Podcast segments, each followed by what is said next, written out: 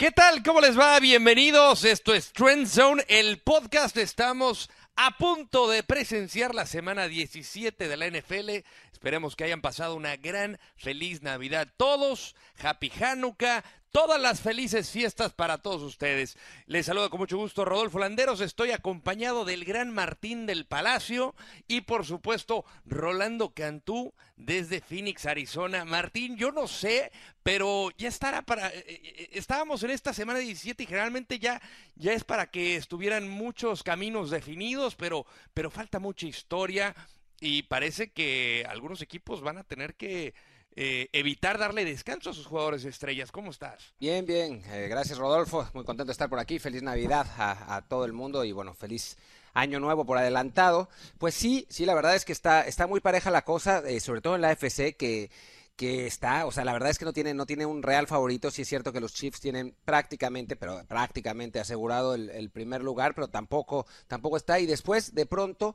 tenemos equipos como los Ravens que pueden o quedar fuera por completo de playoffs, o con una combinación de resultados quedar segundo y tener bye, ¿no? Es algo que, que no, es, no es lo más común, y habla de la paridad increíble que, que tiene esta liga con quizá una excepción, que son los Saints, y aún así eh, les tuvieron que sudar la gota gorda para ganarle a los Steelers la semana pasada. Coincido contigo. Compare, ¿cómo estás? Espero que le hayas pasado todo dar, pero a mí me ha sorprendido esta conferencia americana que generalmente ya sabemos quién iba a estar y todavía hay suspenso de este sector. Señores, un fuerte abrazo a la distancia, feliz Navidad, espero que tengan un excelente año nuevo. Y bueno, este, tienes razón, la AFC se ha convertido, este, se ha complicado las cosas. Y si los equipos que están punteando ahorita no cierran el calendario y la semana 17 se va a poner feo esto, van a bajar muchísimo y sobre todo le van a dar oportunidades a equipos que, que pueden venir de menos a más. Y eso es lo peligroso por parte de la conferencia americana. Estos playoffs todavía no se, no se definen este, por completo. Esperemos que esta semana los equipos que estén arriba eh, con la excepción de, de, perdón, de los Saints, que sí realmente podrían descansar a alguien, pero los demás están forzados prácticamente a jugar el cuadro titular. Y vamos a comenzar por desglosar a los equipos que ya tienen este boleto a la postemporada y, a defender cuáles son los factores a favor y en contra. A ver, mi creo Martín, eh, arráncate con los Chiefs porque eh, a mí me parece que es una sensación lo del equipo de, Andy Reid y Patrick Mahomes. Eh, tienen un rival a modo, asequible, como son los Raiders. ¿Por qué eh, tiene todo a favor eh, Chiefs para no tener problemas en la semana 17? Ah, bueno, en la semana 17 me parece que no, que no van a tener mayor problema, pero en, playoffs sí pueden sufrir. Hablemos de, de, los puntos positivos. En primer lugar, la ofensiva espectacular que tienen, ¿no? O sea, tienen al que para mí y ya podremos eh, disentir en algún momento y discutirlo, pero para mí es el mejor coreback de la liga en este momento, que es Patrick Mahomes. Ya es la mejor ofensiva total, la mejor ofensiva eh, en cuanto a puntos, la tercera mejor ofensiva de, por pase, la segunda mejor ofensiva en tercera oportunidad, eh, la tercera mejor ofensiva en el red zone. Es un equipo increíble cuando tiene la pelota y después tiene un, un, juego, un juego terrestre sólido a pesar de que perdió a su gran estrella Karim Hunt.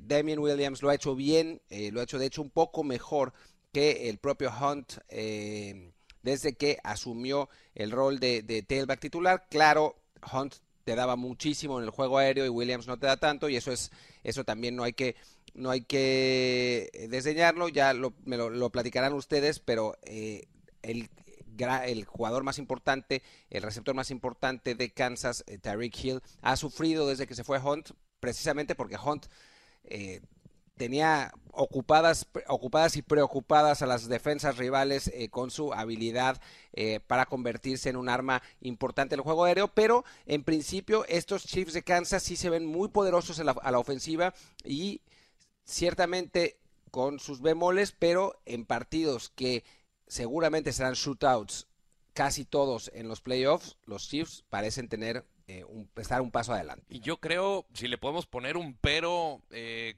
eh, Rolando, no sé cómo lo veas, pero siempre hemos hablado de que las defensivas ganan campeonatos. Estamos hablando obviamente de semana 17, pero esta defensiva es terrible, es, es muy, muy mala y eso tiene que ser preocupante para el equipo de Andy Reid. Claro, eh, siempre con una defensiva está muy, está arrancada muy baja, te preocupas, ¿no? Pero en este caso, lo que menciona Martín, una ofensiva que realmente, si los dejas establecer el ritmo del partido y, realmente dictar los primeros y diez y el ritmo de, jugada, olvídate, no, no hay equipo que realmente se pueda parar y fajar con eh, Patrick Mahomes. Es obvio que ellos tienen que mejorar las protecciones. Está viendo un poco de video de los Chiefs y realmente en, eh, con el acarreo, o sea, es, eh, es falla de asignación, es falla de disciplina. Simplemente no están parados en los huecos que tienen que estar para poder este, defender en contra del acarreo. Entonces, eso tiene que mejorar. Y también, al final del día, hay que contar con, con los que están ahí, el núcleo de, los defensivos. Houston tiene que hacer un mejor trabajo. Este, eh, en el cuadro de, la línea y, ni se diga Barry atrás también tiene que reforzar ese cuadro, así es que va a estar difícil. Obviamente los Chiefs son favoritos y, están en primer lugar. Creo yo que, si hay una sorpresa va a ser porque la defensiva no se pudo cuadrar bien en contra del equipo rival. Ahora vamos a veo veo a Martín un poco relajado, como de que le fue muy bien en Navidad. Eh, yo voy a defender al Imperio a los Patriotas de Nueva Inglaterra porque se enfrentan ni más ni, más ni más ni menos que a los Jets. Eh, va a tener la ventaja de jugar en casa y de acuerdo a, la estadística, siendo primer sembrado o segundo, eh, han llegado al Super Bowl. Entonces tienen altas posibilidades de hacerlo. Y lo que a mí me encanta del equipo de los Patriots, que obviamente me gusta ver otros equipos, sobre todo la conferencia americana, pero eh, no tiene rival, eh, parece que no tiene rival, porque ya le ganó a los Chiefs, ya le ganó a los Texans y tiene un gran juego terrestre. A mí me, me, puede convencer este equipo de los Patriots a pesar de no ser o no mostrar su mejor forma.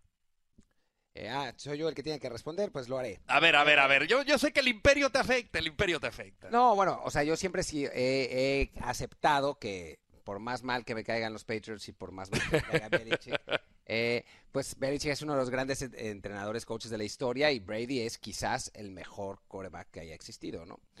Eso para empezar. El asunto es que Brady 2018 no es para nada el mejor coreback que haya existido. Está además lejos de ser uno de los mejores corebacks de la liga. Eh, simplemente te voy a dar algunas estadísticas que nos compiló Gerardo Chapa. Ah. Eh, esta es la primera temporada desde 2006 que Brady no ha tirado un partido con cuatro touchdowns. Bien. Esta, bueno, esta es la temporada en la que ha tirado menos partidos de dos touchdowns o más desde 2009. Y solamente ha tirado dos touchdowns eh, o más dos veces desde la semana 8, o sea que viene más bien en declive el, el muchacho. Y la verdad es que en general, para sus estándares, ha tenido una temporada bastante flojita. Eso sin contar que Josh Gordon, su receptor principal, está fuera, quién sabe por qué, cuántas cosas se metió. Eh, después, Gronkowski quizás también se las metió porque corre en cámara lenta y no agarra un pase. E, es más lento que mi abuela. Increíble. Y está en silla de ruedas. Un beso a mi abuela. Edelman, Edelman es uno de los jugadores que más balones suelta, eh, que más pases suelta, drops, en toda la liga. Julian Edelman. Y sí es cierto, el, backfield está muy bien. Sonny Michel es, un, buen, un muy buen corredor. James White eh, es muy bueno eh, saliendo a, recibir. Eh, es un equipo, y bueno, Belichick es Belichick, pero es un equipo que en este momento parece tener más puntos débiles que otras veces. Y ciertamente le ganó a los Chiefs, pero hace mucho. Yo no tenía canas entonces. Después, ¿a quién, ¿a quién más le ganó? Es que ya casi no le ganó a nadie bueno. le, ganó a los Texans, por eso sacó los, los datos, la, la estadística fuerte. Eh, eh, Gerardo, Chapa. Sí, le ganó a los Texans, pero pues, antes de que los Texans fueran, fueran eh, lo buenos que son ahora. y después perdió con los Steelers, perdió con los Titans, perdió con Detroit. En la semana pasada hasta medio sufrió con Buffalo. o sea, vamos, no es el equipo dominante y, el imperio, es como el, imperio en pues, una de las, de las pues digamos que en el regreso de Jedi, ¿no? O sea, no en una de las películas donde ya no son tan temibles, es como que yo tengo la impresión... Que ya cualquiera los puede desafiar. Quiero, pensar, quiero pensar que esta va a ser, eh, que el partido contra los Jets va a ser la batalla de Endor, creo que la batalla de Endor, y los Ewoks con sus piedras, con sus resorteras, le van a ganar al, Imperio, aunque, aunque Rolly diga que no. Lo único que te voy a decir, Rolly, es, si los Arizona Cardinals estuvieran jugando con los Patriots, tú serías el que diría, sí, sí, creo que les podemos ganar la próxima semana nosotros estamos en la calle de la amargura, pero los Jets Los Jets son dominados. Tú dices eh, muy buenos puntos. Obviamente, eh, los años cobran factura. Tom Brady también no tiene las estadísticas. No es el equipo que llegaba 16 y 0 a la postemporada y era de miedo. O sea, ¿qué va a hacer este eh, Tom Brady y compañía? No es eso, pero después de, analizar el último partido contra los Jets, que por cierto va a ser en, en Nueva York, este, tienes que ver que los Pats están listos para la postemporada. Van, no pueden descansar. Yo creo que a como van pasando los años, no puedes descansar a un veterano, un, un coreback veterano que posiblemente venga de, de, declive paso a paso lento, pero tienes que mantener ese ritmo. Entonces va a ser una gran batalla. Los Pats están listos, señores, para la postemporada. Siento que este equipo tiene mucha experiencia. Eh, a pesar de que todo el mundo está hablando de los Patrick Mahomes, de posiblemente este, la defensiva monstruosa que tienen los Bears, eh, Drew Brees, candidato a MVP, nadie le está prestando atención a los Pats. Los Pats, señores, son de, de veras, es un equipo que tiene tanta experiencia que puede ser que le toque blanquear a todos en la postemporada. A mí, a mí lo que me ha sorprendido es justamente eso, que, que está en la posición en la que se encuentra, a pesar de todas estas adversidades, que no es el mejor año de Brady, no es el mejor año de Gronkowski, de hecho yo creo que ha sido de sus temporadas y no es que la más floja, eh, aunada a la que estuvo gran parte lesionado, eh, lo que mencionabas de Edelman, pero con todo y todo le está alcanzando. Ahora, compadre, el, el caso de los Texans, eh, pues a mí... Antes de los Texans... Uh, claro, claro, última, la última. No, la, última va a ser a favor de los Patriots, que es... es eh, yo creo que todos los, los que somos antipatriotas, anti-Patriots, porque bueno, antipatriota. Sí, sí, sí, no, no, no. Es un poco raro. Anti-Nueva Inglaterra, digamos. Eh, anti-imperialistas. Eh, no, eso también, también está un poco raro. eh, en fin, o sea, lo que tenemos que hacer, más allá de si nos gustan los Jets o no, es alentar con todos los Jets en esta, en esta última semana. ¿Por qué? Porque los Patriots, cuando tienen el bye, cuando no tienen que jugar la ronda de comodines, son esencialmente imparables. Agárrate. De las 12 veces que han llegado a la, a la postemporada con, con bye, en 8 han llegado al Super Bowl. Mientras que las tres veces que han tenido que jugar la ronda de comodines no han podido llegar. Entonces sí, claramente es algo que, le afecta a, Tom Brady y compañía, y además porque el calendario se les pone más difícil, y además es muy importante sacarlos de Foxborough porque jugando en Foxborough son mucho más complicados y esta temporada además la diferencia es muy importante. Eh, o sea, en esta temporada, bueno, en general, miren, aquí tengo algunos datos más. Eh, su récord en los playoffs desde 2001, en casa 19 ganados, 3 perdidos. Afuera, 3 ganados, 4 perdidos. Diferencia de puntos en casa, más 241. Y fuera de casa, menos 6. Es brutal la diferencia. Es gigantesca. Así que, digo, en principio parece, parece que no se van a llevar el primer lugar, eh, porque, bueno, los Chiefs tendrían que, que o sea, para que... una catástrofe. Sí, o sea, para que los Patriots sean el primer lugar de, de la americana, tienen que pasar las siguientes dos cosas. Las siguientes cosas. Que ellos le ganan a los Jets, que los Chiefs pierdan contra, eh, Raiders. y que San Diego, San Diego, perdón, sigo con, la cabeza. Estamos igual, eh, estamos y que, igual. Y que Los Ángeles eh, Chargers, que San Ángeles le, le, gane, perdón, pierda también contra, ¿contra quién va? El LA, LAC. los Chargers van contra los Broncos. Contra los Broncos de Denver que vienen en, en picada total. O sea, está complicado que se lleven el bye. Lo que sí es que si los, si los Patriots pierden con los Jets, entonces sí se abre un, cúmulo de posibilidades, incluso hasta que caigan en el cuarto lugar de la siembra, siempre y cuando Baltimore le gane a los Browns. Así que para que eh, el emperador Belichick y Darth Brady no lleguen al Super Bowl, tienen que perder contra los Jets. Yo, yo creo que vamos a seguir viendo esa estrella de la muerte. Pasando con los Texans para que se se enorgullezca y se pavonee nuestro productor Gerardo Chapa. Te toca a ti, compadre. ¿Qué, qué, te ha parecido eh, los Texans? Eh, en este cierre de campaña, a mí me, encantó el partidazo que se aventó de Sean Watson contra los Eagles. Más allá de la derrota, fue un partidazo. Y le toca recibir a, a los Jaguars, que pues podría ser un cheque al portador. ¿Qué, qué, qué pros le ves al equipo de Houston? Bueno, finalmente ese partido en contra de los Eagles me gustó también a mí bastante, Rodo. Me gustó cómo, cómo respondió Dishon Watson y, ahí se ve eh, que está madurando un poco. La protección sigue teniendo muchísimos problemas. Esta línea ofensiva de los Texans, obviamente anclada por Nick Mark, enseño que le mete, tiene que estar encima de las protecciones. Y, no nada más es, eso, sino simplemente este, es contar, ¿no? Es saber que si hay ocho en la caja, no, no necesariamente van a, van a venir la carga con los ocho, puede ser disfrazado por parte de un safety, por parte de un esquinero, y eso es donde pierden un poquito ahí la protección para este Dishon Watson, que por cierto lo han capturado 56 veces, señores. ¿Sabe lo que es eso? Es un mundo de capturas en la NFL. Y además de todo eso, a pesar de todo eso, sigue siendo para mí el coreback que tiene un ritmo fenomenal para entrar a esta recta final. Por parte de la defensiva, yo veo que este, JJ Watt para mí ha sido uno de los mejores que hay en la NFL eh, desde que inició su carrera y sobre todo lo que representa dentro y fuera del campo. JJ y Clowney han hecho una gran pareja en la posición de alas defensivas y han estado cayéndole a los corebacks este año. Este JJ está, está eh, por encima de los números, creo que anda eh, en 14.5 capturas este año. está rankeado número 3 en la NFL o más bien empatado en la, en la posición número 3. Con eso, puede ser que los Texans tengan un pase directo al campeonato de la conferencia. Y, más allá de lo que mencionas también de esa línea ofensiva, sí, justamente es el, es el con más capturas, eh, cuatro más que Dak Prescott en toda la liga en este 2018. La secundaria está eh, permitiendo demasiados big plays, o sea, no solamente la chamba de la defensiva va a cargo de JJ Watt y de Clowney. Eh, Nick Foles tuvo un día de campo eh, la semana pasada. Y eso le, le, va a afectar mucho en ese camino a los playoffs. Van a tener que jugar contra los Colts en primer lugar o contra los Titans.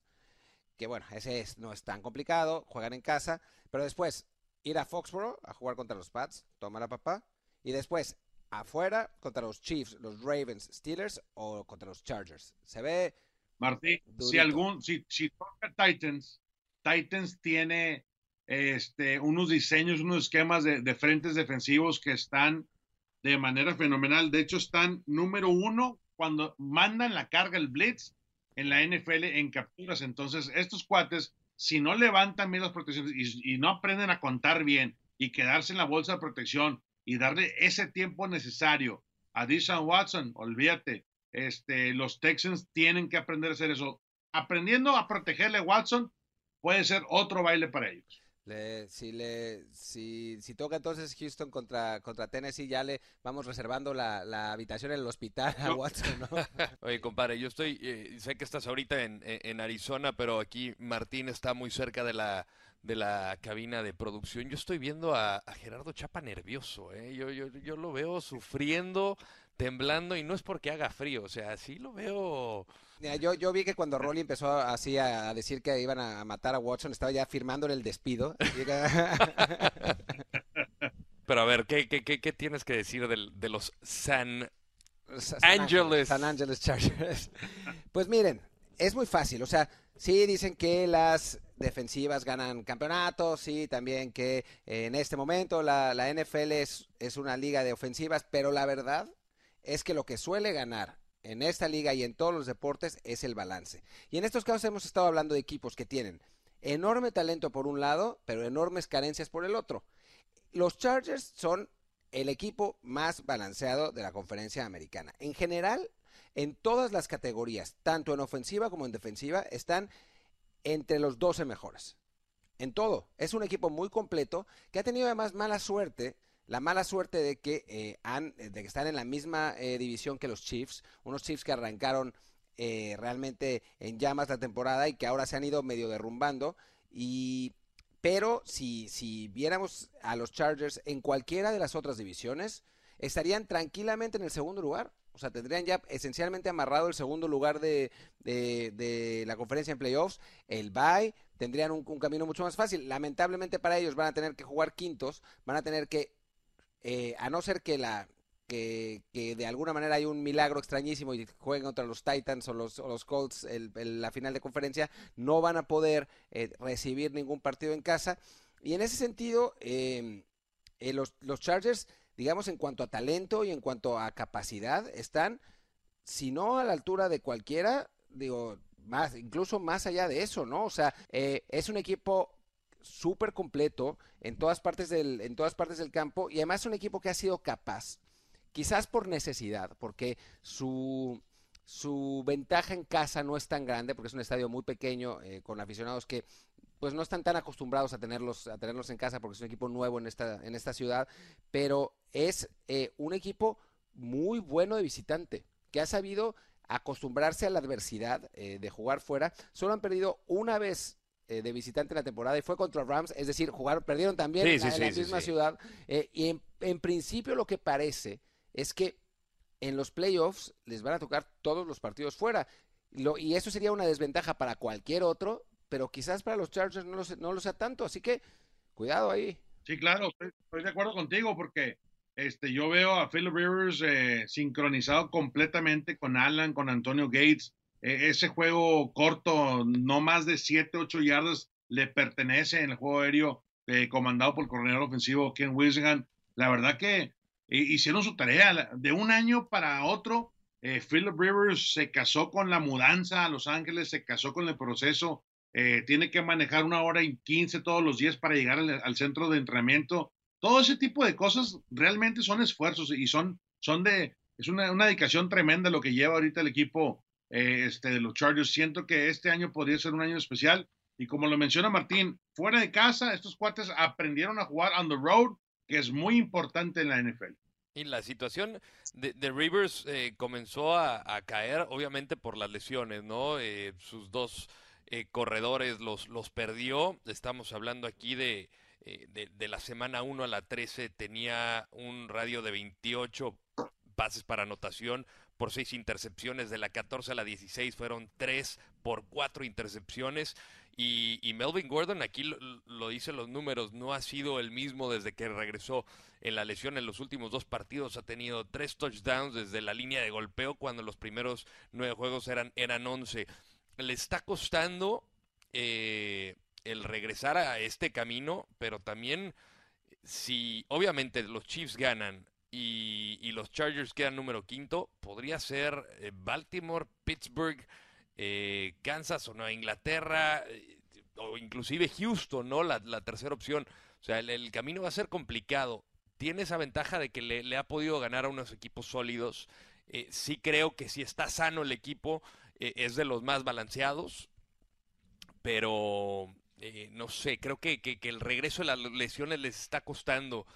Y sobre todo ese, e, e, es el momento, ¿no? En el, en el cierre de la temporada regular que es ahí donde les puede costar mucho trabajo. Ojo, eh. Ojo con Ravens y con, con, Chargers. Para mí son los equipos que mejor llegan a la, a la postemporada de todos esos. Para ti, compadre, ¿le tienes fe a Steelers quizá por ahí? Yo me voy a quedar con, los este, Texans, señores. Creo que los Texans podría ser el equipo, la sensación de Sean Watson poniéndose este, en un ritmo eh, único con Hopkins. esa conexión me gusta bastante. Eh, siento que los Texans podrían dar la sorpresa este año por encima de Chargers y de Baltimore, que también me gusta, pero no se la compro todavía a Lamar Jackson. A mí me... ¿No te la compras? ¿Cómo no se la vas a comprar? Es, es, tal... Digo, ha ganado. Marca 5 y 1, entiendo todo eso y entiendo que está corriendo mejor. Y a veces eso es importante, o sea, ganar... Eh, es, y ya está lanzando también. A las defensivas porque no hay tantos carteos sobre él es un animal, la verdad que este cuate corre, corre muy bien. En el momento que se le cae la protección, nadie lo puede tocar, pero siento que estás a un golpe, a un golpe, señores, de que Lamar Jackson se convierta como otro RG3 Robert Griffin tercero, si se acuerdan del nombre? claro. Que fue número uno. Bueno, algo parecido. Si no, si no aprende a quedarse en la bolsa y también que le diseñen un plan de juego donde él sea más eh, un coreback de, de bolsa, puede ser que su carrera sea muy corta. Yo estoy un millón por ciento de acuerdo con Rolando. También me parece que esos corebacks no son, no son sostenibles en, esta liga. No lo han sido nunca. O sea, desde Michael Vick, que bueno, se, se enterró a sí mismo por, por loco, pero además ya venía, ya había bajado un poco. En general, eh, es muy raro un, un, que sea eminentemente corredor termine eh, por imponerse. Porque hay, eh, sale, sale video, eh, los coordinadores defensivos hacen su tarea con más facilidad porque tienen más evidencia para, para hacer esquemas en su contra. Y, y entonces, pues su principal habilidad, que es correr, se ve limitada y como no son tan buenos por aire, entonces ya no, ya no es tan fácil. Veo más posibilidades a Lamar Jackson que a Josh Allen. Josh Allen tiene ese brazo increíble, pero es, o sea, te tira a cualquier parte. Le falta pues, o sea, equipo sí. a, a- a Alan, ¿no? Le Sí, falta un poquito fal- más equipo. Le falta equipo, pero también le falta, le falta, eh, le falta dirección a sus pases, ¿no? O sea, manda pases, a- o sea, a veces te manda un pase increíble y después un pase a la tribuna. Mientras que en, e- en ese sentido Jackson es mejor, pero sí creo que, que no, o sea, llegará el momento en el que o le peguen o, o- o esquemen en su contra y no, Sí. no tenga esa, Yo- esa yo el, creo el option que no, al momento que él se clava y, y se clava la ala defensiva y él la bota, bota la jugada por fuera, ahí es donde corres el riesgo, porque va a venir un linebacker, eh, no sé, va a venir un, un Tyron Matthews, este, eh, puede venir un, un linebacker, eh, un Joey Bosa inclusive, que te puede con un golpe, o sea, cambiar, sacudirte la maceta como no tienes una idea, compadre, y desde ahí te cambia el plan de vida. Esa es la realidad de las cosas. Por eso no me ha gustado, y estoy con Martín, eh, eh, los corebacks que corren porque, pues no duran, esa es la verdad, no duran. Sí, quizá esta, eh, digamos, este producto extraño o rareza, eh, quizá sobreviviente Cam Newton, digo, a pesar de que quedó lesionado y el porque el físico le puede permitir, es de estos pocos corebacks que pueden correr, pero no tiene Lamar Jackson el físico que tiene Cam Newton. Y, y obviamente ahorita pues está, está lastimado, ¿no? Por, por la cantidad de golpes que le caen. O sea, tiene la cualidad para lanzar la bola, esa es la realidad. No, no, no, no, no, la un- tiene. Para convertirlo en un coreback de bolsa, convirtiéndolo en un coreback de bolsa y teniendo los pies y el atletismo que él tiene, olvídate, sí realmente podría ser la sensación en Baltimore para los, los próximos 6, 7 años. Que eso fue lo que hicieron con, con Cam Newton, esencialmente, ¿no? O sea, es un coreback. O sea, Sí. para mí, para mí la diferencia fundamental es, tú tienes un coreback que puede correr o un coreback que es un corredor. O sea, para mí son dos cosas distintas. Un Y aquí se, se, Claro, se el- inclina para la segunda, Ah, ¿no? el- por el momento sí. Por el momento es un coreback, corredor. Si lo transforman en un coreback que puede sobrevivir corriendo cuando es necesario, entonces es otra historia, ¿no? Si es un coreback corredor, pues ya está más complicado. Bueno, y ahora, para mi elección de la conferencia americana, pues eh, a mí me gustaría quedarme con los Chiefs. Yo lo dije desde el principio y lo, me voy a mantener con los Chiefs.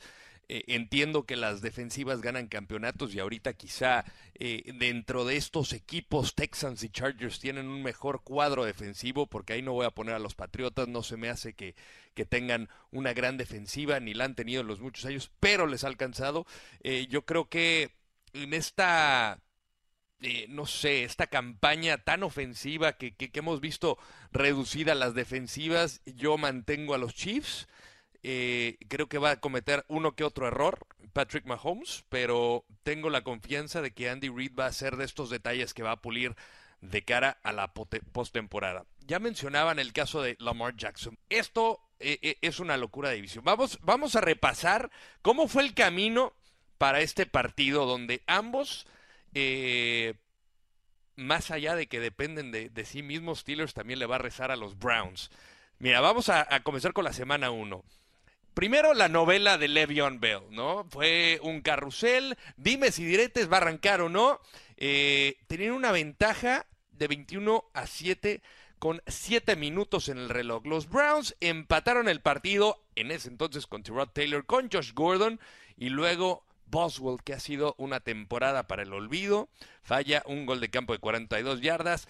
Eh, tiempos extra, Steelers bloquean el gol de campo, terminan empatados. En la semana 4 van a empeorar la situación para los Steelers. Pierden en casa contra Baltimore y terminan la semana 4 con un récord de 1-2 y 1.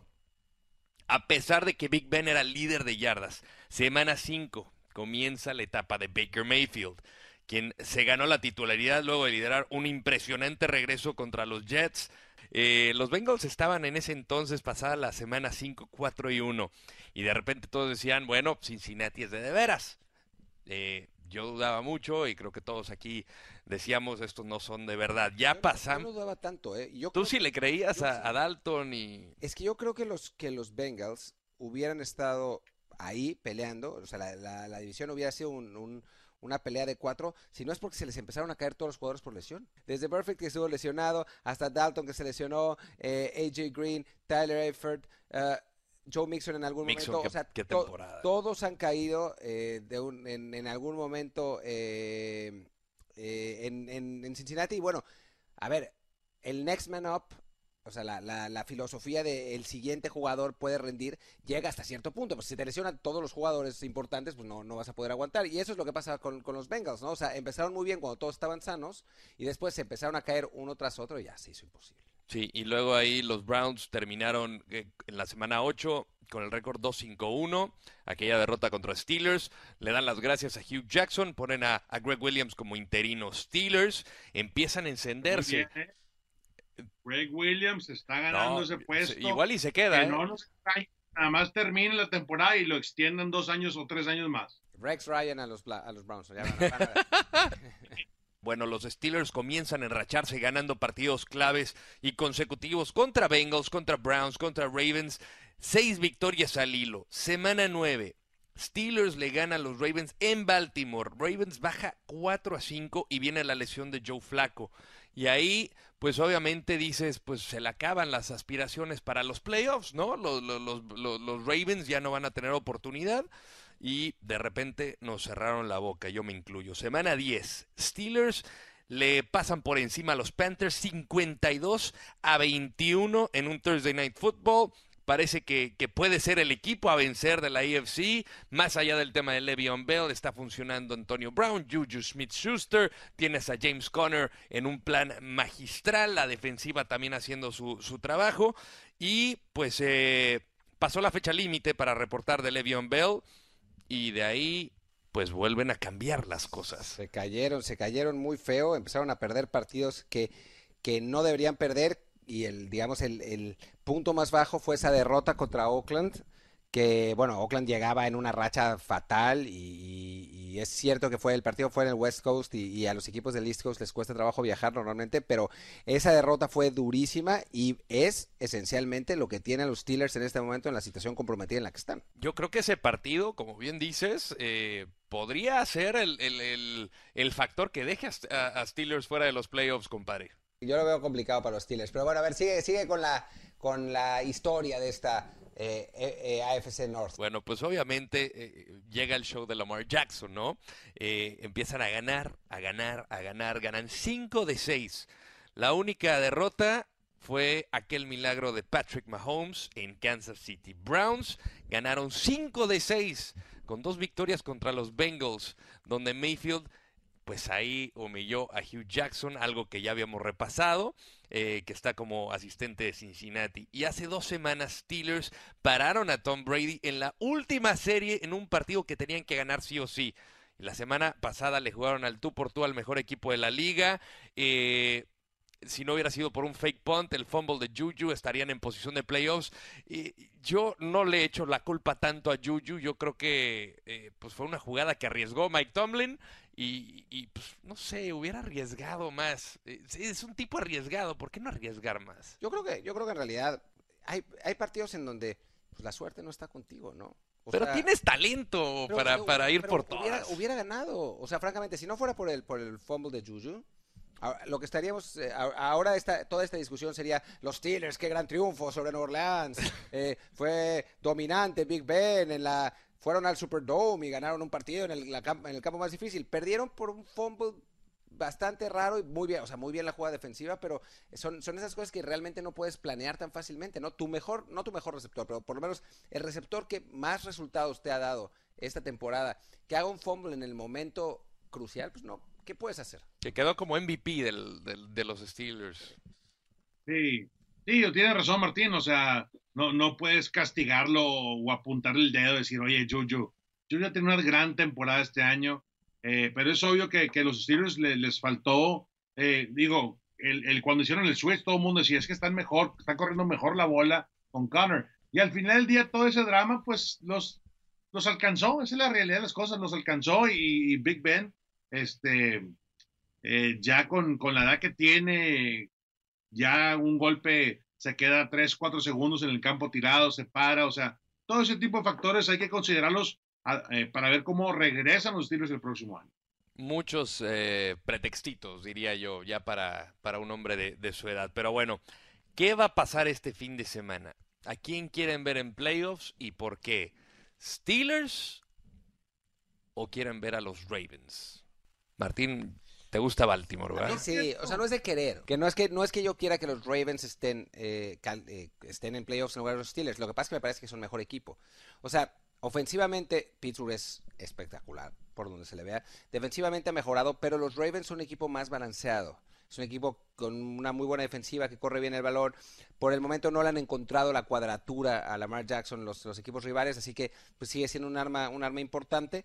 Y creo que, que, que, que Baltimore, pues en ese sentido, quizá lo merece más, ¿no? Aunque, bueno, van a tener que ir a ganarle a Cleveland. Y eso, esa temporada, salvo para los Texans, que creo que fueron los que les pusieron una, una feroz paliza. Eh, creo que nadie más le ha podido ganar a Cleveland desde que llegó Greg, Williams, así de fácil. Así que, fácil, o sea, sencillo para los Ravens no va a ser. Creo que sí lo van a lograr, pero sudando sangre. Y la buena noticia para Steelers es que ya regresó a entrenar eh, James Conner, que tanto lo necesitaba, compadre. ¿Tú, tú cómo ves? Eh, ¿Qué crees que va a pasar este fin de semana?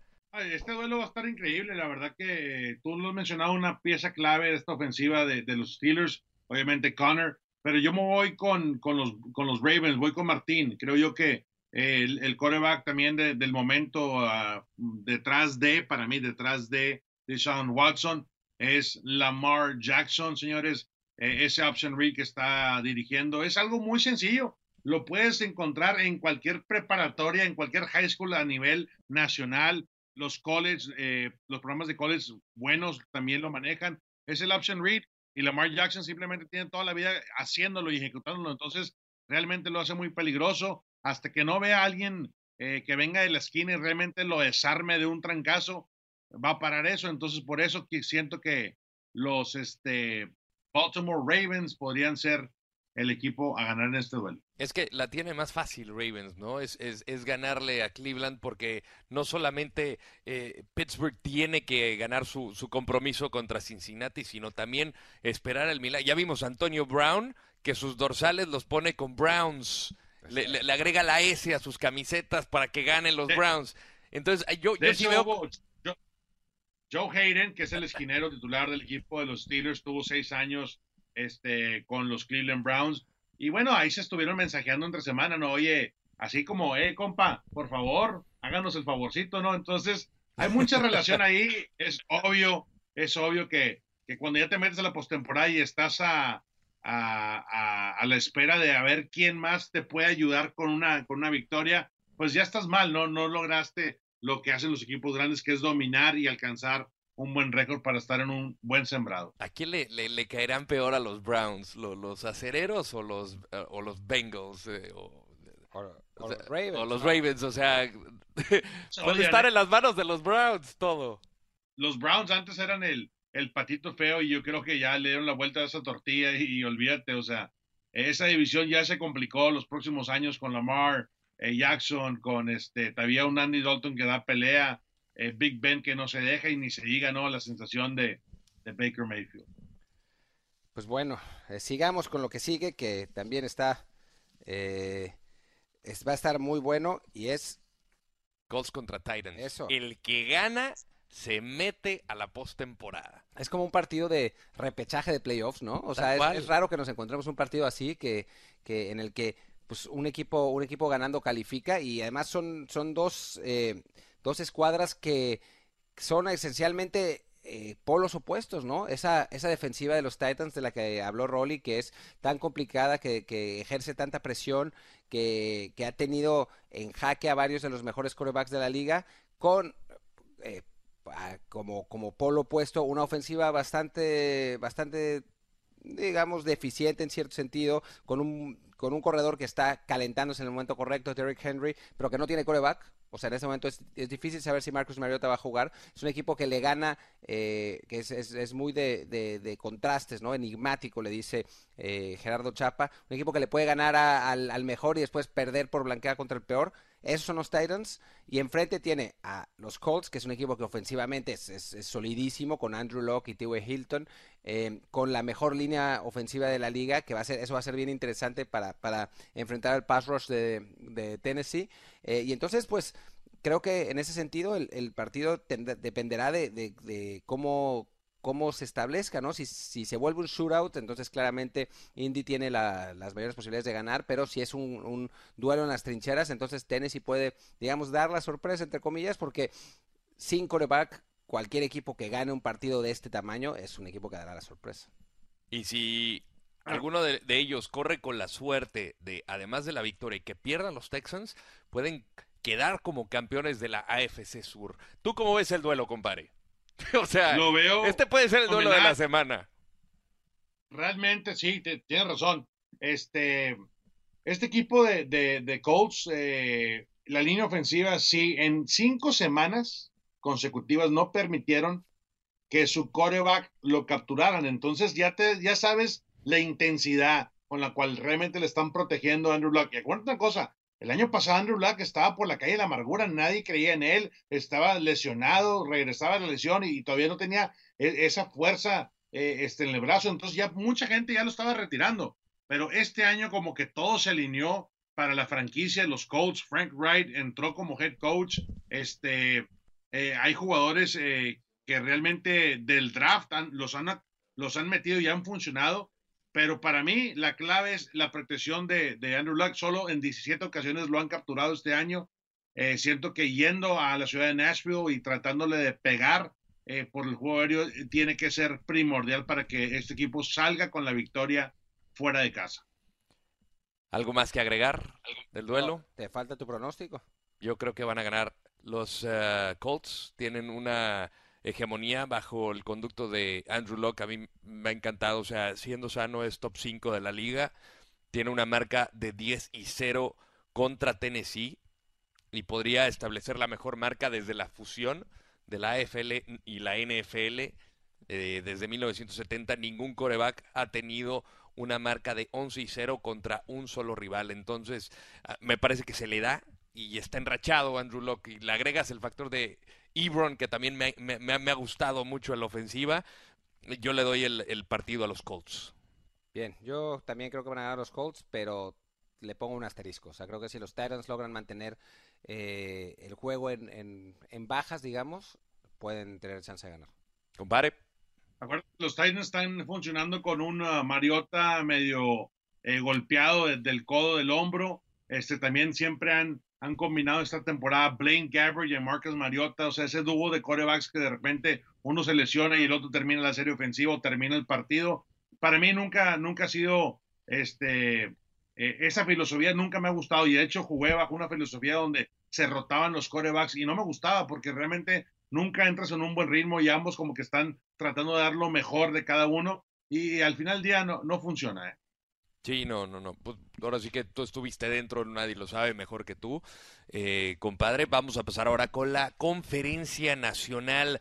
Duelazo entre Bears y Vikings. Obviamente los Bears que ya están eh, como reyes de la, de la, de la norte y los Vikings que, que están en veremos. Minnesota juega en casa.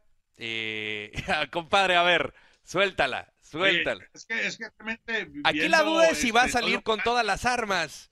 Este. Mal- mal- no sé quién le puede correr esa defensiva monstruosa que tienen los Bears. O sea, no le puedes correr a, a Hicks y a, y a Khalil Mack. Yo sí les Este- correría, pero les correría. Al otro lado.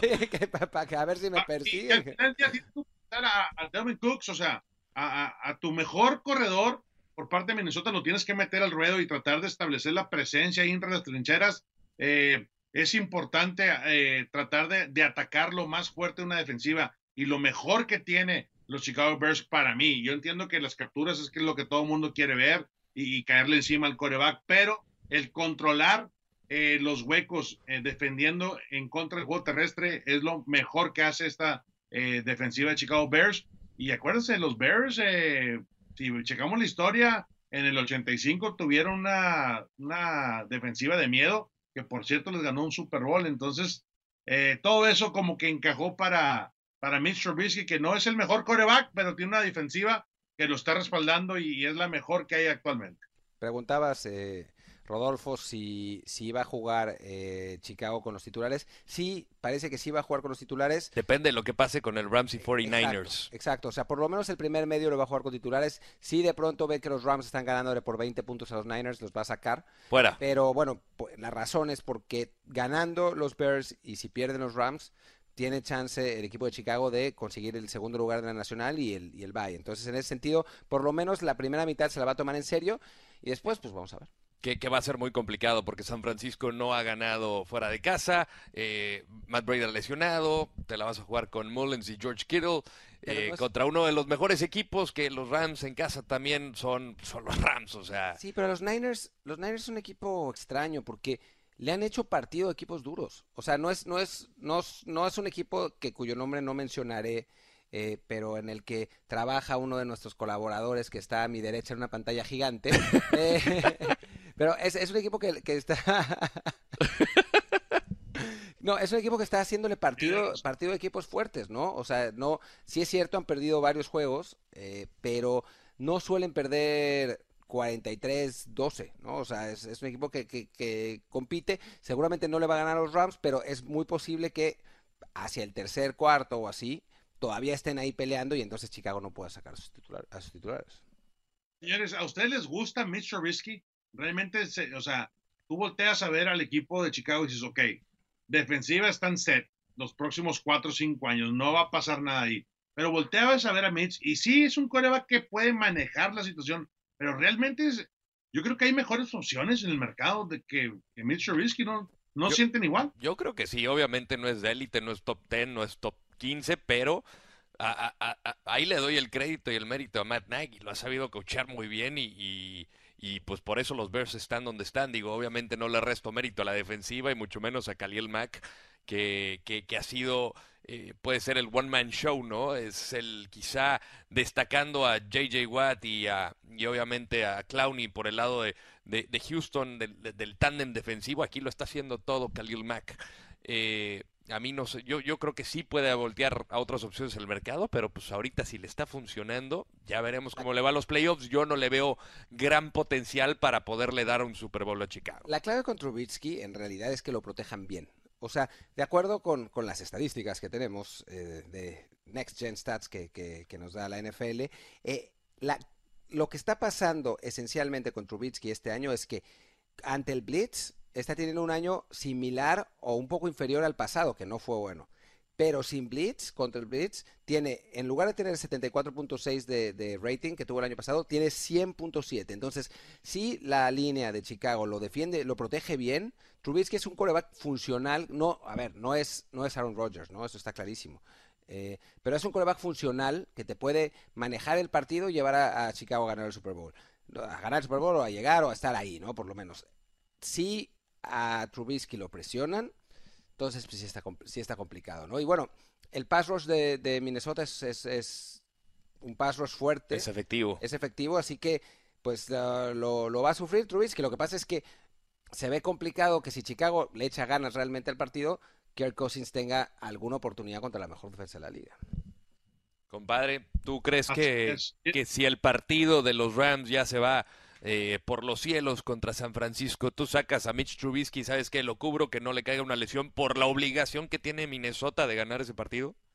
Eh, ¿O lo dejas enracharse, que llegue encendido a, playoffs?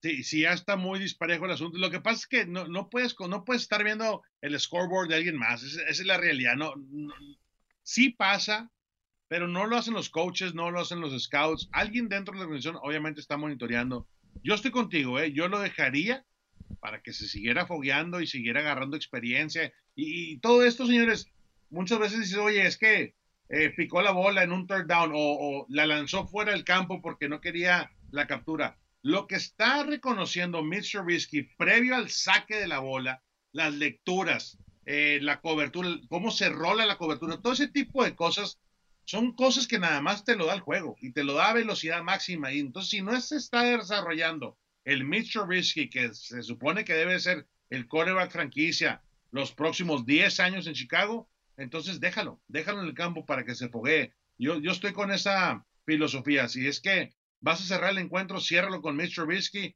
Eh, si viene la lesión, pues va a llegar, pero estoy seguro que, que Mitch le va a sacar bastante provecho a, cerrar ese encuentro con, en contra de Minnesota. Y ahora para cerrar con broche de oro, con esa cerecita en el pastel, si llegaran a ganar los Bears, ¿quién tiene oportunidad nuevamente con esas aspiraciones a los playoffs? El actual campeón del Vince Lombardi. Los Eagles tendrían que, a través de Nick Foles, su, su estelar coreback, ahora ante la lesión de Carson Wentz, pero fue el hombre que les entregó el anillo de Super Bowl. Solo tienen que ganarle a los Redskins que van en picada y se pueden clavar en la postemporada. Eso va a pasar. O sea, normalmente los equipos que necesitan ganar el partido en la última semana no ganan. Pero en este caso suele pasar, suele pasar. Por eso, por eso me, me, da tanto, tanto miedo decir que Baltimore le va a ganar a Cleveland, porque la presión a veces es muy fuerte y bueno, ya si un equipo necesita ganar al final al final de una temporada, quiere decir que tan, tan, tan, tan bueno no es, ¿no? Porque está en esa posición, pero en fin, digamos que en este caso, Filadelfia tiene todas las de ganar. O sea, es un equipo motivadísimo que está cerrando muy fuerte contra un Washington que no solo no se juega nada, sino que ha perdido la motivación por, por situaciones muy específicas, esencialmente por, por la lesión de su coreback, que por además una lesión horrible que, que, seguramente no lo va a dejar volver a, a jugar nunca en su Rato. vida. Eh, y entonces eh, Washington no, no parece que tenga eh, posibilidades de, de, de, sobrevivir a los Eagles. La clave estará en el partido de, de Vikings, ¿no? O sea, porque creo que podemos dar por descontado. Digo, en la NFL no se puede dar nada por descontado, pero creo que lo más cercano es que Eagles le pueda ganar a los Redskins en este caso. Nick Foles, Nick Foles, la historia de Rocky en Philly. Dale la bola al ex eh, gato salvaje de la Universidad de Arizona en Tucson, señores, lo teníamos aquí en el patio y se nos fue. Y bueno, pero el año pasado fue una historia fenomenal. Eh, cada vez que yo veo a Nick Foles y veo sus entrevistas y veo cómo se dirige hacia los medios y cómo es dentro y fuera del campo, dices tú, este cuate, ¿por qué? ¿Qué estás haciendo en las Águilas de Filadelfia si es que ya sabes que Carson Wentz es el de franquicia? Es muy difícil. No hay, un, no hay un equipo en la NFL, ni ha existido en la historia que tenga de backup el MVP del Super Bowl. Los Eagles lo tienen, van a ir, le van a dar una paliza a los Redskins y tienen que hacerle el favor los Bears para meterlos. Y podría ser, si se llegan a meter los Eagles, yo lo pongo como el rival más, más eh, eh, digamos, al que no te quieres enfrentar en la conferencia nacional. Yo, Así es, no, este equipo. Yo no me le querría acercar. No, lo, lo, acaba de hacer hace un año, o sea, ganó el, campeonato, ganó el Super Bowl. Olvídate, si, si, te tienes que enfrentar en la ronda divisional en contra de, de los Eagles o inclusive Wild Card, este, olvídate, o sea, tienes que, no, no es palomear, no es hacer el check, decir, ah, ah recuerda que nada más ah, tenemos un bye y luego jugamos divisional, ya no metemos el campeonato de, de, la conferencia, como puede ser el caso de los New Orleans Saints. Eh, me gusta mucho los Eagles, me gusta cómo está despertando y sobre todo eh, el mojo que traen. Realmente están jugando bastante bien todos los frentes eh, ofensivos, defensivos. Esa línea ofensiva anclada por Vaitai está jugando fenomenal. Kelsey también. Entonces, hay que darle crédito donde se merece, señores. Y Nick Foles podría ser eh, que, que si gana este fin de semana le hagan el favor de meterlo. a mí, como aficionado de la NFL, me gustaría ver eso. Volver a ver a, a Foles y a los Eagles. Claro. A mí también. A mí no, a mí en playoffs, pero ganando el Super Bowl creo que no lo merece. Volverlo, volverlos a ver, o sea, que estén ahí estaría lo, lo veo muy poco probable, pero me encantaría. No, no te gusta mi campeonato para las Águilas. A mí me parece que no, porque este, este año no lo han merecido. No han jugado a, ese nivel. O sea, a mí los Saints han, han ejecutado muchísimo mejor que, que Filadelfia toda la temporada. O sea, es un equipo que, que incluso defensivamente no es tan malo como otros otras bombas ofensivas de, la liga y ofensivamente ya, los récords ya los récords en la postemporada olvídate ya no sirven ya no ya no sirve el chiste es entrar torneo a la postemporada y ahí todo puede pasar este esperemos no ocupan ayuda esa es la realidad ocupan ayuda que se les dé no, primero para eh, poder estoy de acuerdo pero si hablamos de merecimiento de quién merece ganar el Super Bowl Ah, me parece que los Eagles este año, o sea, todo, todo, bien si entran y estaría bueno que entren, ¿no? Y que, y que sean otra vez una, una bonita historia. Pero ya que le, que le toca a uno de los equipos que realmente ha- lo ha merecido. Que lo trabajó. ¿no? Sí. Ahora, yo, yo la pregunta para cerrar el tema es, si fueras Nick Foles, ¿a dónde te vas? Nada, na- que nadie responda a Miami, por favor. Oye, ¿Qué- o sea, ¿qué más tiene que hacer no? Nick Foles? O sea, puede ser el coreback estelar, uno de los equipos necesitados de un QB. A mí me extrañó mucho que se quedara con el equipo porque, o sea, eh, valor tiene, no tenía, señores, tiene Nick Foles. Y lo vimos al momento que tomó control otra vez de la ofensiva, la ejecución, haz de cuenta que, que no pasó nada, haz de cuenta que dejó de terminar el Super Bowl, dejó el Super Bowl y levantó otra vez ese ritmo que traía. Obviamente hay altas y bajas, pero yo siento que un equipo se, se merece eh, un coreback como Nick Foles y ya lo mencionó Martín, Miami podría ser un buen fit. Ryan Tannehill no ha hecho las cosas bien allá en, en, en South Beach, así es que ¿Te, te va a haber muchas opciones para Nick Foles. te imaginas, bastante. Rolly, a, a Jacksonville con un coreback como Nick Foles y con la defensiva que tiene? Creo que se, vol- se volvería un equipo Sí, de respeto, ¿no? Sí, sin duda.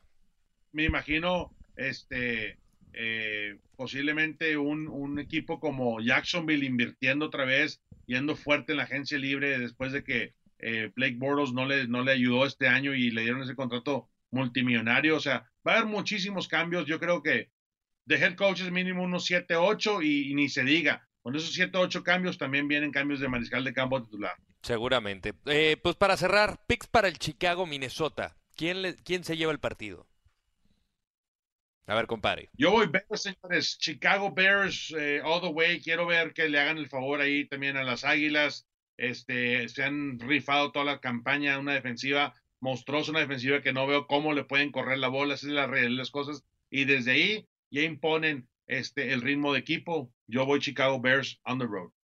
Para ti, Martín, Chicago. También yo creo que a no ser que, que eso, que de pronto los, los Rams se, se enlo- enloquezcan contra los Niners y Chicago diga, bueno, pues ya vamos a dejar descansar a todo el mundo y entonces Minnesota le dé la vuelta. ¿Y quién se va a acabar metiendo a los playoffs? O sea, eh, va a estar Seahawks. eh, Los Seahawks eh, iban bien y luego como que decayeron un poquito.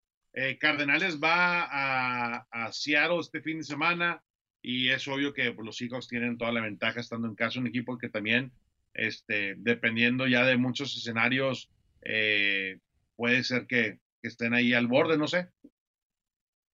¿Tú también crees que Seahawks ya... Sí. Ahí están. Sí, ahí lo- eso lo tengo claro. Que, que, que además, ya, ya hablaremos de eso la próxima semana, que además Seahawks y Cowboys van a jugar. el- es, es el único partido que me parece que está ya fijo en, para la postemporada. Sí, yo también lo veo como inamovible. Pues hasta aquí hemos llegado para esta edición de la semana 17 de Trend Zone, el podcast. Recuerden suscribirse en iTunes y por supuesto dejarnos sus comentarios en Twitter, arroba NFLMX y arroba NFL Espanol. Martín, un placer. Lo mismo, mucho, mucho gusto compartir. Por fin estudio contigo, ya no, no Ya tocaba. pero ya, ya tocaba. Eh, y bueno, también eh, invitarlos a que eh, nos, a- nos acompañen en playoffs eh, con todo lo que, lo que viene, con los productos que tenemos, tanto en redes sociales como en Trendzone en video y aquí en, en el podcast. Hay muchísimo que vamos a ofrecer de aquí en adelante hasta el Super Bowl. Tremendo, tremendo contenido. Cadillac Cantu, un privilegio como siempre. Señores, pásenla bien. Váyanse a comer un ribaicito, tres cuartos ahí que los invite la producción. On the house, se lo merecen. Un abrazo a todos. Eso, on the house. On the house. Los invitaste tú, mi Rolly. No, no, no, ya está, te, te- te tiró Tengo la el- bola, el, ¿eh? el con- pues, pero los trajo él. No, no estabas. Nos- me Ah, trajo una sí. hielerota de este ¿Ah, tamaño sí? Uh, con como no, ese no. 25 No, carnes. No, Es sabes. alucin- la carne esa es alucinante. O sea, Además, primero, una salecita ahumada. primero no, te estaba viendo como Julian Edelman, ahora te veo como DeAndre Hopkins. La atrapaste sabroso, sabroso. Pues muchísimas gracias a todos. ahora, ahora- ahora que, la, que la reparta como, Sí, como sí. Andrew Locke. ¿no? Sí, sí, sí, o sea, no claro. eso. Nunca están, andan de jet set los tres. Bromas. Pero bueno, muchas gracias por su sintonía y nos vemos hasta la próxima.